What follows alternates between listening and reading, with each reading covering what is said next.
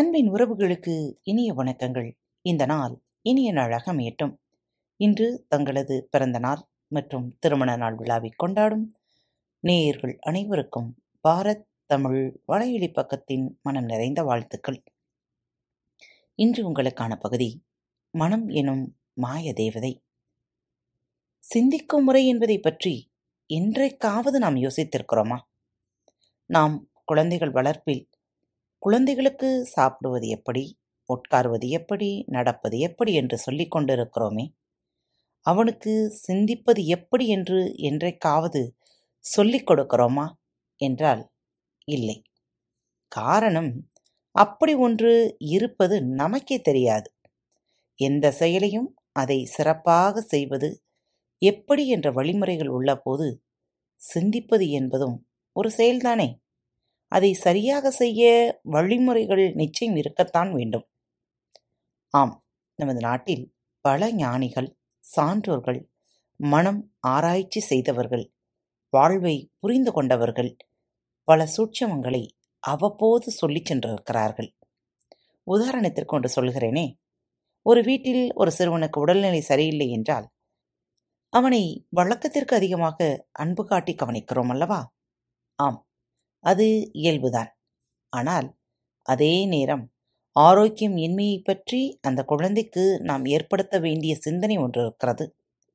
அதாவது, உடல்நிலை சரியில்லாத போது அதிக கவனிப்பு கிடைப்பதால் அவர்களின் ஆழ்மனம் நோயை மறைமுகமாக விரும்புகிறது என்கிறார்கள். எனவே அவர்களை கவனித்துக் கொள்ளும் அதே நேரம் அவர்களுக்கு நாம், நீ இந்த மாதிரி நோய்நிலையில் இருக்கிறது எனக்கு கொஞ்சம் கூட பிடிக்கல என்கிற ரீதியில் சொல்ல வேண்டும். நாம் குணம் ஆனாதான் நமக்கு நல்ல பாராட்டு கிடைக்கும் போல என்று அவனை சிந்திக்க வைக்க வேண்டும். எனவே நோய் பற்றி அவன் தனக்குள் சிந்திக்கும் சிந்தனை, ஏய் நோயே, உன்னை நான் அறவே வெறுக்கிறேன், உன்னை எனக்கு கொஞ்சம் கூட பிடிக்கல, உனக்கு இடம் கொடுப்பதில் எனக்கு ஒரு துளி கூட விருப்பமில்லை என்கிற ரீதியில் இருக்கும்படி நாம் அவர்களை செய்ய வைக்க வேண்டும். நாம் குழந்தைகள் வளர்ப்பதில் குழந்தைகளுக்கு கொடுக்கக்கூடாத, ஆனால் பெரும்பாலும் பெற்றோர் கொடுத்து கொண்டிருக்கிற ஒரு விஷயம் உள்ளது. அதுதான் குற்ற உணர்வு. குற்ற உணர்வு குற்றங்களை குறைக்கும் என்று நாம் நம்புவதுதான் காரணம். எனவே அவன் ஏதாவது தவறு செய்தால் அதை சொல்லி அவனுக்கு குற்ற உணர்வை ஏற்படுத்துகிறோம். ஒருவன் பல சப்ஜெக்டில் ஃபெயிலாகிவிட்டால் அவனை மட்டம் தட்டி திட்டி குற்ற உணர்வை ஏற்படுத்தினால்தான் அவன் வளர்ச்சி அங்கேயே பாதிக்கப்படுகிறது. உனக்கு எல்லாம் கணக்கு, ஜென்மத்தில் வராது என்று அவன் கல்வி கால முடிவிற்குள் குறைந்தது நூறு முறை ஒருவனை கோரும் ஆசிரியர் நிஜமாகவே அவனுக்கு கணக்கு வரும் சாத்தியத்தை குறைத்து விடுகிறார். அப்போ தப்பு பண்ணினா கண்டிக்கக்கூடாதா என்றால் அப்படி இல்லை. அவன் மனம் செழுமையாக வளர்ச்சி கொள்ள வேண்டும் என்றால் அவனை ஒருபோதும் குற்ற உணர்வு கொள்ள அனுமதிக்கக்கூடாது. உலகின் எவ்வளவு பெரிய குற்றத்தை செய்தாலும் நம்மால் அதிலிருந்து வெளிவர முடியும் என்ற நம்பிக்கையை அவனுக்கு ஏற்படுத்த வேண்டும். கீழ்த்தரமானதிலிருந்து வெளிவர நாம் கீழ்த்தரமானதை பற்றி யோசிக்கக்கூடாது, அதற்கு மாறாக வலிமையானதை பற்றி யோசிக்க வேண்டும் என்கிறார் விவேகானந்தர். குற்ற உணர்வு ஒருவன் மனதின் வளர்ச்சியை கொள்கிறது. நல்ல செழிப்பான மனங்களை உண்டாக்க நினைத்தால் ஒருபோதும் நீங்கள் அந்த மனதிற்கு குற்ற உணர்வை கொடுக்கக்கூடாது. இன்றும் கூட பல இளைஞர்கள் தேவையே இல்லாத விஷயத்திற்கு குற்ற உணர்வுக்கு ஆளாகி தன்னைத்தானே சுருக்கிக் கொள்கிறார்கள். அதில் முக்கிய பங்கு பெற்றோர், ஆசிரியர் மற்றும் நமது சமூகத்திற்கு உண்டு என்பதுதான் அதிர்ச்சியான உண்மை. பள்ளி என்பது மாணவனை கல்வி கற்றுக் கொடுத்து அவன் வாழ்க்கையில் உயர உதவும் ஒரு இடம் என்ற மட்டில்தான் நமக்கு தெரியும்.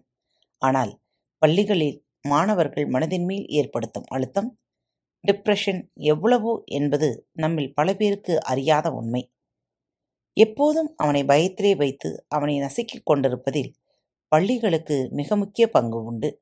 அந்த பிஞ்சு மனம் மிக சுதந்திரமாக வாழ்வை அனுபவிக்க வேண்டிய வயது அது. அதில் கொண்டு போய் பயம், கட்டுப்பாடு, மிரட்டல், கெடுபிடி, குற்ற உணர்வு என்று பல விஷ விதைகளை விதைக்கின்றோம். பொதுவாக நம்மை விட சிறுவர்கள் அறிந்து கொள்ளும் ஆர்வம் அதிகம் கொண்டவர்கள். புதிதாய் ஒன்றை கற்பது என்றால் அவர்களுக்கு மிக பிடிக்கும்.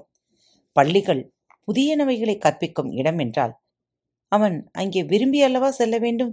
இன்று சிறுவர்கள் காலையில் உற்சாகமாக பள்ளி செல்ல வேண்டிய நேரம் பாருங்கள். போர் முடிந்து களைப்பாக வரும் போர் வீரன் போல தலையை தொங்க போட்டு கொண்டு செல்கிறார்கள். அதே பள்ளியில் நாள் முழுவதும் களைத்து போய் வெளியே வர வேண்டிய நேரம் பாருங்கள். ஏதோ காலையில் இப்பொழுதுதான் எழுந்து வருவதைப் போல அவ்வளவு உற்சாகமாக புத்துணர்ச்சியுடன் கத்திக்கொண்டு ஓடி வருகிறார்கள். இந்த முரண்பாடு ஆச்சரியமாக இல்லையா? நம்மை சிந்திக்க வைக்கவில்லையா?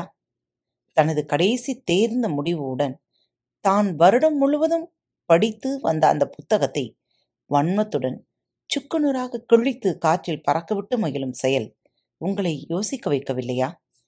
வருடம் முழுவதும் புத்தகத்தை அவன் என்ன ஒரு மனநிலையில் பார்த்து கொண்டிருந்திருப்பான்? யோசியுங்களேன். எழுதி வைத்துக் கொள்ளுங்கள். ஒரு மாணவன் என்றைக்கு பள்ளி என்றால் மிக உற்சாகமாக துள்ளி எழுகிறானோ அன்றைக்குதான் நாம் மனதை செழுமையாக்கும் கல்வியை கொடுத்து கொண்டிருக்கிறோம் என்று பொருள். ஒரு நாட்டையே சிறந்த மனிதர்கள் உழவும் இடமாகவும் மாற்றும் சக்தி பள்ளிகளுக்கு மட்டுமே உண்டு என்பதால் தான் இவ்வளவு சொல்கிறேன். பள்ளிகளை குறை கூறுவது ஒருபோதும் நோக்கமல்ல. பள்ளியும் சரி சமூகமும் சரி ஒருவனுக்கு குற்ற உணர்வு வளர்க்குமே ஆயின் குற்ற உணர்வின் விளைவுகள் நாம் கற்பனை செய்வதை விட மிக அபாயமானவை. இன்று சமுதாயத்தில் நடக்கும் கொடூர பாலியல் வன்கொடுமை, சிறுவர்கள் மீதான பலாத்காரங்கள் எல்லாவற்றுக்கும் பின்னால் இருப்பது ஒரு சரியாக கையாளப்படாத மனம்தான் என்பதை மறக்கக்கூடாது. ஒரு தாட் எக்ஸ்பெரிமெண்ட், அதாவது கற்பனை சோதனை செய்து பாருங்கள். மனம் என்னும் மாய பிசாசு தொடரில் இறுதியில் ஒரு ரோஜாப்பூ எக்ஸ்பெரிமெண்ட் செய்தோம். ஞாபகம் இருக்கா? இந்த சோதனை கூட அந்த சோதனையின் மறுவடிவம்தான். படிக்காதவர்கள் அந்த கட்டுரையை படித்து தெரிந்து கொள்ளுங்கள். இந்த முறை நாம் பண்ண வேண்டிய சோதனை என்னவென்றால், ஒரு மனிதனுக்கு வயிறு பசிப்பது மிக இயற்கையான ஒன்று அல்லவா? ஆனால் நாம் இதை தவறாக கற்பித்து ஒரு சிறுவனை வளர்க்க வேண்டும். அதாவது வயிறு பசித்தால் அது கடவுளுக்கு எதிரானது, தவறானது என்று சொல்ல வேண்டும். எப்போதெல்லாம் அவனுக்கு பசி வந்து சாப்பாட்டை பற்றி பேசுகிறானோ அப்பொழுதெல்லாம் அவனை குற்ற உணர்வுக்கு ஆளாக்க வேண்டும். குறிப்பாக நமது மதங்கள் அதை தீவிரமாக கண்டிக்க வேண்டும். அவன் சாப்பிடுவதை பார்த்துவிட்டால் அவனை குத்தி காட்ட வேண்டும். பசி என்ற உணர்வு அவனுக்குள் வரும்போது எல்லாம் அதை வெளிப்படுத்தினால் அதை நாம் கேவலமாக பார்க்க வேண்டும். இப்படி செய்தால் என்ன ஆகும் தெரியுமா? நிச்சயமாக சாப்பாட்டை அவன் திருட்டுத்தனமாக சாப்பிடுவான். பிறகு அதற்கு வருத்தப்பட்டு மனமுடிந்து சுருங்கி போவான்.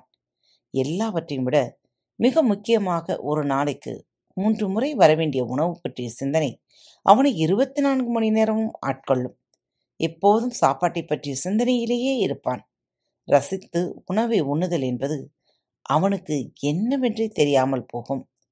இப்படி பசி சாப்பாடு என்ற இயல்பான விஷயத்தையே அருவருப்பாக அசிங்கமாக மாற்ற முடியும். நல்ல வேளை சாப்பாட்டு விஷயத்தில் நாம் அப்படி செய்வது இல்லை. ஆனால் வேறு பல இடங்களில் இதை செய்கிறோம். ஒரு குறிப்பிட்ட பருவத்தில் வரும் இயற்கையான உணர்வு பற்றி சரியாக சொல்லித்தர தவறுகிறோம். இப்படி இயற்கையில் அழகான விஷயங்கள் பல அசிங்கமான அருவருப்பு வைக்கிரமான பரிணாமம் அடைந்து கொண்டிருக்கிறது. ஒருவர் தனக்கு யூரின் வரும்போதெல்லாம் மனசோர்வும் குற்ற உணர்வும் தன்னை தாக்குவதாக சொன்னதை பற்றி சிக்மண்ட் ஃப்ராய்டு மனோதத்துவ நூலில் படித்திருக்கிறேன். இதனால் தனது வேலை பிஸ்னஸ் எல்லாமே பாதிக்கப்படுவதாக அவர் சொல்லியிருந்தார். அதிலிருந்து மீள அவருக்கு நீண்ட நாள் ஆயிற்றாம். அது உண்டான காரணம், அவர் சிறு வயதில் ஒன்றுக்கு வருது சார் என்று வகுப்பில் கேட்டபோது எல்லாம் கடுமையாக கண்டித்த ஆசிரியராம். மேலும் இதற்கு பயந்து சிறுவயதில் பல நாள் வகுப்பு முடியும் வரை சிறுநீரை அடக்கி வைத்திருப்பாராம். சிறுநீர் கழிப்பது என்ற மிக இயல்பான ஒரு செயல் ஒரு மனிதனை எவ்வளோ பாதிக்க முடியும் பாருங்கள். எனவே ஒரு வளரும் மனிதன் மிக ஒதுக்க வேண்டிய ஒன்று இந்த குற்ற உணர்வு. அதை தூக்கி எறிந்து எப்போதும் வலிமையானதை சிறந்ததை பற்றி சிந்திக்க நாம் கற்றுக் கொடுக்க வேண்டும். வானத்தில் வெள்ளை மேகங்கள் இயல்பாய் வருவதைப் போல மனதில் என்ன மேகங்கள் வருவது இயல்பு. அதில் நல்ல சிந்தனை கெட்ட சிந்தனை இரண்டும் அடக்கம்தான். அதில் தீய சிந்தனை வரும்போது நாம் சற்று வெளிப்பாக இருக்க வேண்டியது அவசியம். சரி, மனதில் தீய எண்ணங்கள் உண்டாகும்போது நாம் என்ன செய்ய வேண்டும்? எப்படி அதை கையாள வேண்டும்? அந்த நேரத்தில் நாம் சிந்திக்கும் வழிமுறை என்னவாக இருக்க வேண்டும்?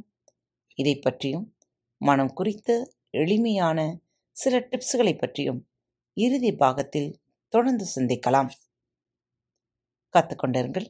மீண்டும் அடுத்த வாரம் இதே தலைப்பில் உங்கள் அனைவரையும் சந்திக்கும் வரை உங்களிடமிருந்து விடைபெற்றுக் கொள்வது உங்கள் அன்பு தோழி. அன்பின் நேயர்கள் அனைவருக்கும் இனிய வணக்கங்கள். பாரத் தமிழ் வலையொலி பக்கத்தை சப்ஸ்கிரைப் செய்யாதவர்கள் சப்ஸ்கிரைப் செய்து கொள்ளுங்கள். இந்த பகுதியை கேட்டு முடித்தவுடன் உங்களது கருத்துக்களை பதிவிட மறவாதீர்கள். உங்களுக்கான இமெயில் முகவரி கீழே உள்ள டிஸ்கிரிப்ஷன் பாக்ஸில் கொடுக்கப்பட்டுள்ளது. நன்றி.